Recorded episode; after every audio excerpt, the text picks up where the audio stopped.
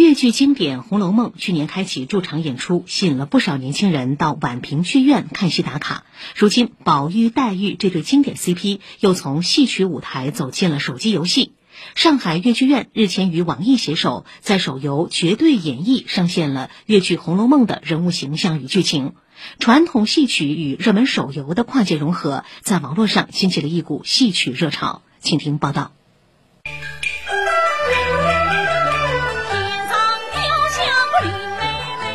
这一段粤剧《红楼梦》中的经典唱段，头一次出现在手机游戏里。上海越剧院徐派传人王婉娜不仅亲自演唱，还完成了动作捕捉，让游戏中的人物更接近戏曲舞台上的角色。王婉娜告诉记者，从最初心怀忐忑到完成录音录像和动作捕捉，最终游戏上线，整个过程是水到渠成。这一次的游戏制作呢，可能跟其他的，比如说我们只是出一个就是人物的皮肤，或者是唱一首主题曲不一样。这次游戏很用心，他们是把我们整个越剧历史、上海越剧院。然后包括很多越剧知识放到那个游戏里面呢，它等于是做成了一个综艺类型的，你需要去学习这些知识，达到你这个人物的增长经验值，闯关也好。手游绝对演绎和越剧经典《红楼梦》的梦幻联动，让宝哥哥王婉娜又增加了新的粉丝。通过这样一个方式认识到了更多的朋友，虽然是在线上的，但是觉得很开心吧。有些说可以跟妈妈一起玩这个游戏了。其实传统戏曲与网络游戏之间的联动并非首次，《王者荣耀》曾上线以京剧、昆曲、川剧、越剧为主题的皮肤，《原神》中的云锦一角由上海京剧院花旦演员杨洋配唱了主题曲《神女劈关》，